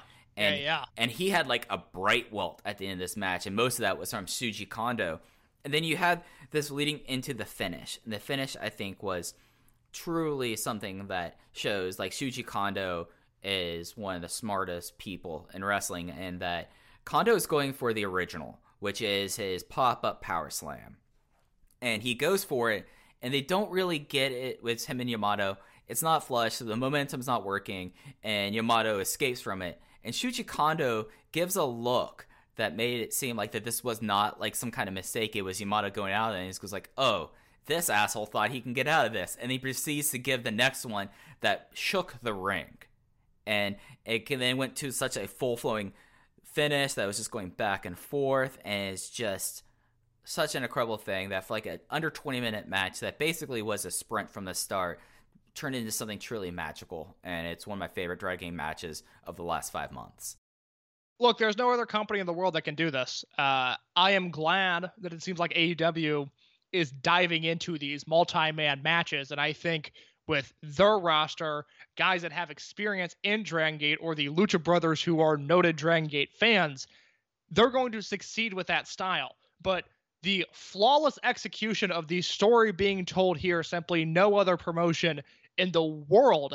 can do that. Now, Mike broke down the match great. There are two things I want to briefly mention.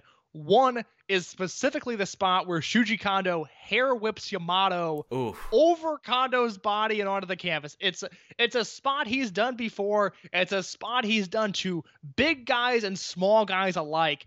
It is one of the most shockingly violent moves in all of wrestling. And for him to do that to Yamato, the ace of the company, was another one of those moments, kind of like Benora standing up to Mochizuki's kick, where I'm already really into this show, I'm really into this match, and then that happens, and I'm like, oh, oh wow, okay, all right, this is this is something else. And the other thing that I should know is that Shuji Kondo, who came in, you know, in last January wrestled Mochizuki, appeared a few other times, and these fun appearances, you know, uh, the Ultimo match at Kobe World was great, but the, the matches weren't necessarily great.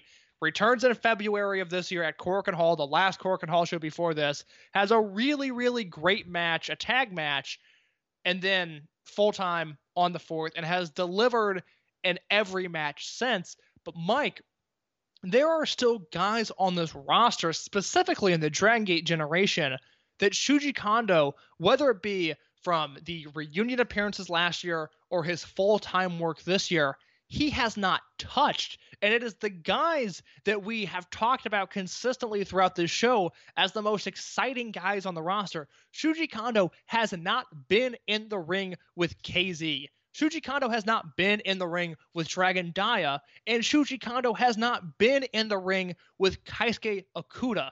So he is delivering the goods as expected against your your Benkeis and your Big R Shimizus and your Kais, guys that he can just sort of run into and bounce off of. But as we saw particularly in the July 5th match, where it was Kondo and Dragon Kid against Benkei and Jason Lee, Shuji Kondo held his own against Jason Lee's what we would call unorthodox offense. So I have no doubt when Kondo steps up a tier to that top tier Dragon Gate generation level, and your KZs and Dias and Okudas get in the ring against him, I have no doubt that we are going to be witnessing greatness because it seems so dumb now after the fact. And I understand the heat and the politics behind it, but Kondo didn't wrestle in Dragon Gate from the end of 2004 until 2018. And Kondo had an incredible career.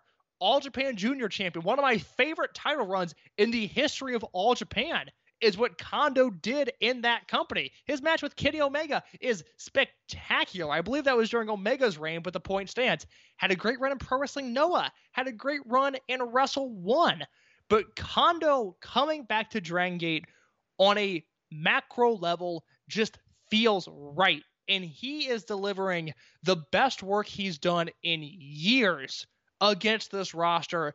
And there is so much of the roster that hasn't even come in contact with him yet. So Shuji Kondo returning to Dragon Gate for multiple reasons can only be looked at as a giant win for everyone involved. Absolutely. And as we get into the cards coming up, he's going to get another one of those really interesting things. It could be another huge win as well. So, do you have any other big thoughts on the Korakuen before we move on to previewing upcoming shows? No, let's uh let's break down the uh, next show. Yep. Korakuen will remain up on the network, at least as a Japanese version, on, until the 22nd. Don't know when, again, when the English version will be posted, if it's posted, but as soon as it is, we will let you know on Twitter. So, the only televised show next week is the uh, returning truly home as Dragon Gate will be returning to Kobe Sambo Hall on the 19th. It goes live on the network at 5 p.m. Japanese Standard Time, which is 4 a.m. Uh, Eastern Standard Time, 1:30 for the West Coast. And interesting card, at least from the uh, outlook on it. Just like looking it up and down. I'm just going to run down the card and I'll get your thoughts, Case. Yeah, please. All right. Match zero, opening match is Yasushi Kanda versus Problem Dragon Mondai Ryu. Opening match is a unaffiliated tag team of Masaki Mochizuki and Susumu Yokosuka. The Mochizuki, the Mochi Mochi connection is back as they go up against KZ and Yosuke Santa Maria. Match two is Dragon Gate versus RED as Benkei and Dragon Dia face off against Kazuma Sakamoto and Diamante. Match three, the singles match on the show, is Toryumon versus Dragon Gate. Kagetora versus Keisuke Okuda. Match four is Toryumon versus Dragon Gate in a trios match as Ultimo, DK, and Cyrio go up against Yamato, Kai, and Strong Machine J. Match five is Dragon Gate versus RED tag team match. This is going to be your Twin Gate uh, go home match with Kota Minoura and Jason Lee, the uh, current number one contenders for the Twin Gate Championships, will go up against one half of the Open the Twin Gate champions, BB Hulk and Takashi Yoshida. The main event Toryumon versus RED eight man tag as we get the, the, this Toryumon team is insane as we're getting Doyoshi, Speed Muscle, Naruki Doi, and Masato Yoshino teaming up with Shuji Kondo, so we get a little bit of Italian connection going on as well, and Genki Horiguchi going up against kind of, with the exception of Hulk, the top four people in uh, RED, well, top four people in Hio, with Eita, Big R Shimizu, Kaide, uh, Kaito Ishida, and Hyo. In case real interesting go home show, I think. Really, really fun. I like the look of this show. When this when this card was released, I sent you a message, Mike, and I was like, eh, it's a it's a Sambo Hall show. And then I looked at it again today. So I was doing notes for the show, and I was like, you know what? There's there's a lot of stuff I really like on this show. I mean, I'll go down the the, the whole card here and just briefly give my thoughts. I mean, Mochizuki and Susumu against KZ, uh, and Yosuke that's going to be a really fun match. I mean, that's a match if it's positioned as match four or five. We're talking about that could hit spreadsheet level. It's match one. It's not going to have that same intensity, but it's going to be strong. I think match two, Ben Benkei and Dia versus Sakamoto and Diamante. It's a good matchup for everybody involved. And what I find so intriguing about this is that at this time last year, you know, Mike and I were working overtime to get this idea of Ben Benkei becoming an air quotes ace over to everybody because that's the direction that things were heading in. And at you know J- July 17th, July 18th, July 19th, 2019, Benkei was the guy. And a year later, he's a third of the Triangle Gate champions, and he's in match two, which is not an indictment on Benkei. I have come to peace with the way they're using him. I actually I I have enjoyed him immensely as of late, but it is not him that we're focused on now. It is Dragon Dia, his partner, who is getting the rightful praise that he deserves. And I, again, like I said earlier, every single match that Dragon Dia is involved in, I am glued to the TV. I can't wait to see what he does. I think Okuda Kagetora and the uh, following six man, the Toryumon versus Dragon match, those could be fine. I'm looking forward to seeing what those are. Minoura and Jason Lee versus Hulk and Yoshida. I'm assuming Yoshida takes the fall here. This, I think that's going to give us a good gauge on what BB Hulk is going to be able to bring in Wakayama for the Twin Gate match. So I look forward to that. And then the main event, a lot of interesting things at play here because it's Doi and Eita. And as we've talked about, Doi is directly beating Eita in their matches with one another. You've got Eita and Yoshino, who they've been going at it all year. Yoshino's been taking a lot of falls lately. Maybe going into Doi versus Eita. Maybe it's uh, Yoshino who takes the fall, and Eita gets one up on Doi going into their title match. You've obviously got Kondo against Shimizu and Kondo versus Ishida here. Those pairings should be phenomenal. Horiguchi and Ishida once again. Maybe the match just ends with Horiguchi submitting to Ishida once more, and we all pack our bags and go home. And then you've got Yo, who I think on paper is the natural fall post in this match, but given the way everyone else has been booked, I'm not sure he's going to be the one eating a pin here. But Yo in a main event spot is exciting. I mean, he's going to pull his weight enough, I would assume, to where he can be carried to greatness by Dori Yoshino, Kondo, and Horiguchi. It's a good opportunity for Yo to really shine in front of a bigger crowd, or I guess, you know, a, a decent sized crowd at Sambo Hall. So I have no idea what the finish of this match is going to be, but I know I am really, really excited to watch it. I mean, I'm intrigued by the idea of Kondo and Hyo. That could be- Kondo and Yo, Kondo and Ishida, because I don't, I don't think off the top of my head. Maybe I'm already forgetting something, but have we seen Kondo and Ishida yet together? I let me. I put up my notebook. Let me check. I don't think they happened in uh, KBS Hall. So Didn't happen in KBS Hall, and it didn't happen uh, the prior week. So I mean, that would be right. That would be another first time pairing. It's like I said, we've we've already seen a lot of Kondo. He's had four matches make tape this month, but again, it's he's he's untouched by most of this roster and confirming now those two have not wrestled each other before. So I'm delighted to see what they are going to bring to the table. Yeah, and it's just like a really interesting way that that to build to this uh, to to the next month's big shows, just because of or next two months really, because you have enough stuff here that plays into Wakayama, and they have stuff that's going to play into Dangerous Gate. So it's really kind of uh, captivating to see how this will go. And then yeah, and the semi main, it's maybe this is a match that I mean he's going to get two weeks between this and Wakayama, so Hulk doesn't have to go full bore if he needs to be, or he can and just know he has two weeks to rest up for Wakayama, and then you know Yamato Kai and Strong Machine J have been a really fun trio, and it is against the Ultimo team, so my uh, opinion that match is couched by that, and then Dia and Diamante have great chemistry. And it's kind of become like my favorite person to have Diamante go up against. So there's a lot for people to seek their teeth into. Again, that show is on the 19th on the network live. But case we do have some ways they're going to be going throughout August and September. As we've talked about this a lot, we'll have more in-depth thoughts next week, as we should probably have a full card by that point. With the Memorial Gate 2020 and Wakayama show will be on August 2nd. I don't know if this is live, but I know it's going to be on the network in some fashion, if it's on VOD or if it's live. We have the two top title matches already declared. It is Naruki Doi defending against Eita, the 2020 King of Gate winner, and then they open the Twin Gate match as BB Hulk and Kazma Sakamoto defend against Jason Lee and Kota Minoura. As well, we have the main event for August's Korakuen show, as it is the Road to Dangerous Gate six way match, as Yamato versus Kai versus Eita versus BB Hulk versus Big R Shimizu versus Masato Yoshino will be the main event.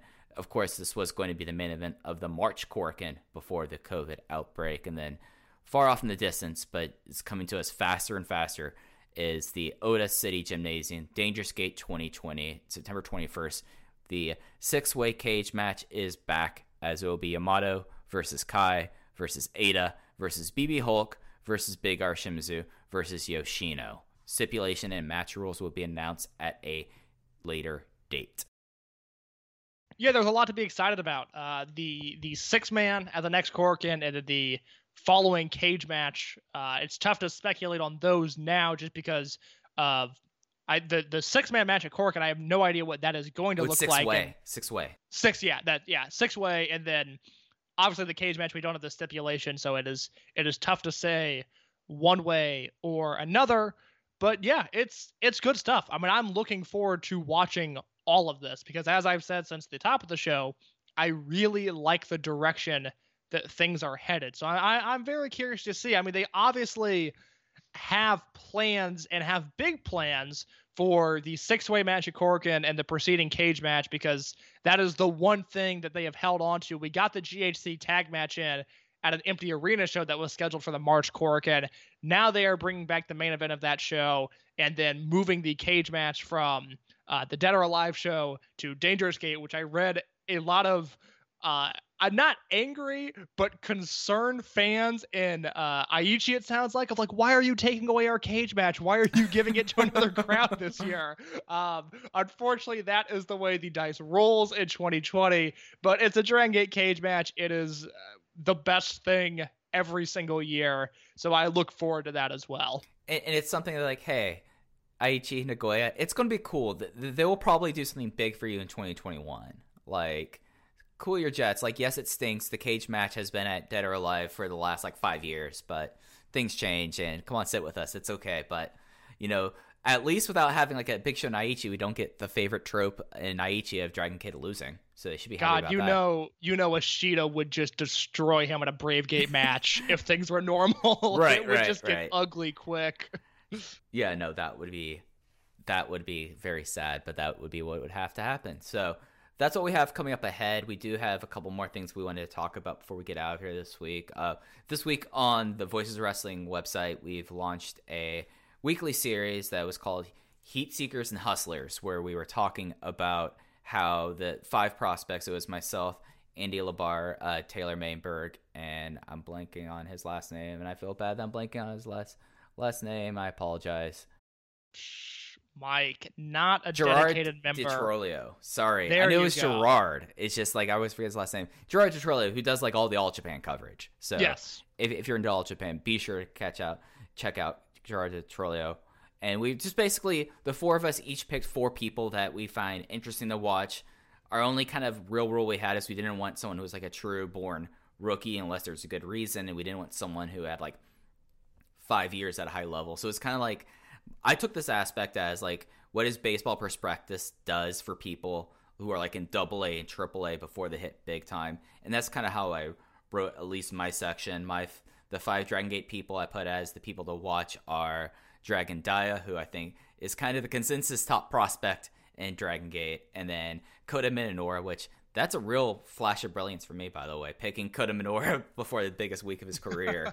and then as well, uh, Kento Kobune was my rookie choice, just as like I feel like that he's kind of like the supernova rookie right now.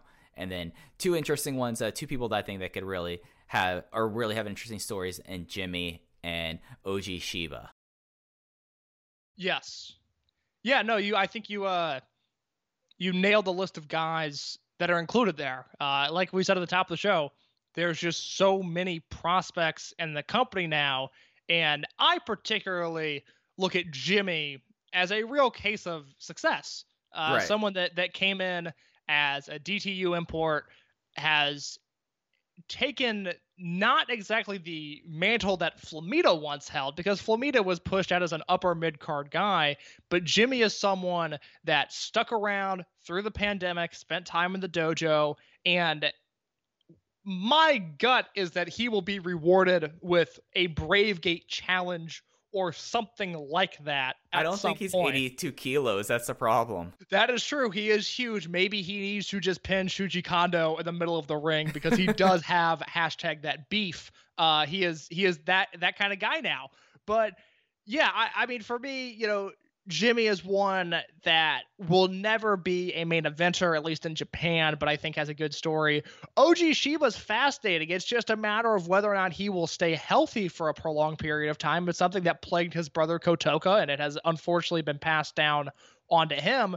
But for me, the, the crown jewel of Dragon Gate right now, even more so than Dragon Dia, who I think the world of, who again, other than Kenny Omega, I think he's the best wrestler in the world right now. Kento Kobune is the guy that you have to pay attention to. Again, it's like when El Lindaman debuted. It's like when Futa Nakamura, who turned into Ben K, debuted. You have to take notice of him. The way he's being positioned, the way he's being treated. This company is going to use him and is going to use him in important and main event level situations sooner rather than later. Yeah, and the reason why I picked OG is just as I feel like that that he was the case of the interesting story in a lot of ways. Like he is someone that still struggles to get ring time even now that he's been healthy for almost a full year, but it's something that like coming in as like obviously wanting to be the person to pick up his brother's mantle and then losing 14 months and then coming back and it's just like a very interesting thing where I don't know what the ceiling is for OG Shiba. Is he going to be someone that could be like a third on a Triangle Gate team? Maybe. Is he someone Uh, that, th- that that would be his peak right there. Is the third guy on a Triangle Gate team. is he someone that can put it all together like how Kota Minoura has and become like a Brave Gate challenger? Maybe. Like it, it- he's like this giant X factor. So that's why I really wanted to pick him. Then yeah, Jimmy's really interesting because like he is the first true dojo gaijin that they've had since uh, Uhaa Nation, I would say. Like true gaijin, like coming in as like a pseudo rookie and becoming like this the the new person there. So like it, it's very complicated and interesting with him. Then yeah, Dragon Dia has the clearest and the easiest ceiling to achieve as he's almost already hit his ceiling in a lot of ways. And I don't know if that's really his ceiling now. Like the only thing, as I said in the article, the only thing that's holding him back is the laws of physics. Kota Minoura, we're in the uh, we're seeing the ascent of Kota Minoura, and who knows where it takes us. And then, as you said, Kento Kobune, the person that if I'm if I have the pencil, I'm writing in what the uh, the uh, the uh, Kobe, Kobe World Main Event is in five years. I'm probably going to put Kento Kobune there as well. Yeah, I completely agree. So it, it's again, we, we've been in this situation before. We've had a plethora of young prospects that seem like they're going to take over the world. And that generation, it's not that they failed, but they didn't live up to the hype. And some of those factors were out of the control. Again, Yam- Yamamura, just it, it's an awful story the way his career has gone. T Hawk is obviously gone. Eita didn't pan out, at least in the way that I think they secretly hoped. Uh, and Big R Shimizu is not being used the way we maybe thought he would, even though he's pushed and protected to an extent and has held multiple titles. And then Ben K has delivered. I mean, Ben K is everything we thought he would be. Uh, now we've got this new generation, and we're in the same spot because no one seems to produce prospects quite as quickly or as often as Dragon Gate does. And we are now seeing those guys take that next step. And you have to remember, we are discussing all of these shows without Shun Skywalker and without Yuki Yoshioka. So the pipeline is even deeper than many realize. Oh, that reminds me. You know what Yushi, what Yuki Yoshioka and Shun Skywalker are doing today on the 17th? What are they doing today? There's a DTU show that's going to be streamed live. There's a real convoluted way that they do iPay per view in Mexico. Basically, you have to get like a bank account number and a WhatsApp app, and they send you a link. It- No, nope, It- nope, not doing that. it'll probably be on a YouTube account sometime next week. But there's a DTU show that's happening at a pool. That's what the, that, that's what their summer vacations like. They're going to the pool today. I hope I'm in a position 10 years from now to do the oral history on Shun Skywalker's excursion because there are stories that will need to be told. Yeah, yeah, yeah. And one last note about the rookies and the dojo. I did a count. 14 people they've debuted since 2016. That's incredible. That- that's that's incredible. I mean, when you compare it, like New Japan gets one or two a year, uh, All Japan one or two a year, Noah one, DDT one, one, one a decade. one a decade. DDT does crank out people. Like DDT's dojo does crank out people, but 14 in Dragon Gate, and it, that's insane. That's insane. Okay, so I knew you wanted to hit on this really quickly before we get out of here. The the stuff that's going up on DG Network this week or this month rather. Yeah, I always it's my fault because I I don't ever get around to watching a lot of the archive content that is put up on Dragon Gate Network in a timely fashion. I always feel like with the the Toryumon TV that they're uploading in order from the start, I always feel like I'm watching it like a month after it's uploaded, so it's it's tough to talk about on the podcast, but since King of Gate, they've been doing a really fun series called You Were Young Then on the website where they're showing the debut matches of in a randomized order of guys on the roster and it was really cool in the beginning because like KZ's debut was on a next show and that had never been shown before. They showed Yamato's debut which was the full version of that match, whereas the original version aired clipped on TV. You had the Punch Tominaga debut, which was on a Bayuden produce show. I did not realize they had the rights to that footage still, but they do. Ben K's debut happened at a next show. We had never seen that footage before. I think we talked about it on the podcast because I had a file on my hard drive that I thought was the earliest Ben K match out there, and then they one upped me and just uploaded the debut. And there's still some fun stuff going on in the series. The UT debut is worth watching if you've never seen that. That is a really, really important Kobe Sambo Hall show. But they're now doing a thing where, like a few weeks ago, they uploaded Don Fujii's debut, and then this week they uploaded Dragon Kid's debut. But the problem is that is the same match. they are in the same six man, and on top of that, it's a match that is already available on the Dragon Gate network. So it's unfortunate that they are not necessarily dipping their toes into the Toryumon Mexico pool, or at least giving us something else to offer there. But still, in the past two weeks, we have the Super Shisa debut, which is on the December 10th, 2001 show, which has the CIMA Mochizuki hair match. Which I've never seen this match before, so I'm gonna sit down and watch this after we're done recording. And then just yesterday they uploaded the Kagetora debut match, which is the main event of the first Toryumon X show. This is a match I have never seen. My biggest hole in the Dragon Gate viewing is Toryumon X. I've seen practically none of it. And Ishimori is in this match that also features That's probably Suwa. good. That's probably a decent reason why you avoided. Oh yeah, no, no. I've had the opportunity. I've just avoided it. but you know, Kagetora's in this match with Taiji Ishimori and and Suwa. It's a four on three tag, which I think sums up Toryumon X right there. The main event of the debut show is a four on three tag. I do not know why, but yeah, there's there's a ton of fun stuff on the network and the archive. While I wish they were doing more with it, while I think there are opportunities both on the Japanese side and on the English side that they're not necessarily taking advantage of. There's good stuff there. And if you are on the fence about purchasing the network because maybe, oh, well, I don't know if I'm going to get to these shows quick enough and they, they leave the network. If you have any interest in the history of the Dragon system, the archive is now deep enough to where I have to recommend it. I mean, they just uploaded the Masato Yoshino debut match, which is from the first T2P show, and that match is uh, one of those holy shit what am i watching wrestling matches. It, it was something completely different at the time. So there's there's a gold mine in there. You just have to kind of dig for it a little bit. Uh, if you need recommendations for anything on the network by all means tweet at me at underscore in your case or tweet at the open the voice gate account at open voice gate and we will get back to you Yeah, and also if you're looking for like, I know he's done this. The J at DG underscore J has like a great like guide and the kind of like chronological order thing going on. With Yeah, for, for the well. Toryumon TV, that again they've they've uploaded that since the start, and they're in the middle of 2001 right now. So the first 18 months of Toryumon are all on the Dragon Gate network at this point. Which there's stuff in there that I had never seen before. Uh, there's there's blocks of TV that I had just not seen until they were uploaded, and and like you mentioned, Jay's Twitter has a, a brief Twitter rundown, tweet rundown of everything worth watching on those TV shows when they're uploaded once a month. So it's it's again the archive has grown to a point that it makes the network worth it. And then plus you've got almost uh almost 10 or maybe 10 live shows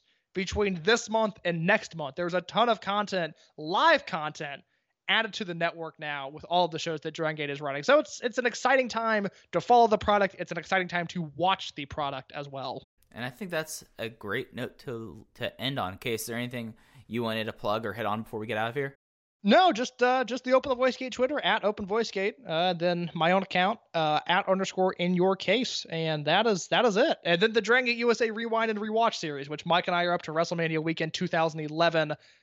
By the time, oh no, I guess we'll be at the United finale by the time most of you listen Yeah. to this. But Dragon Gate WrestleMania weekend 2011 is coming. We are in a very interesting point in time in Dragon Gate USA's history. Yeah, it we're we're getting to the a point of time where we're in 2011. Blood Warriors is out here, and we're right now like with by a speeding bullet getting to start Blood Warriors versus Junction Three, and it's been a whole lot of fun to, to do. And I think we have, we're we're getting close to the halfway point of that series, which is wild.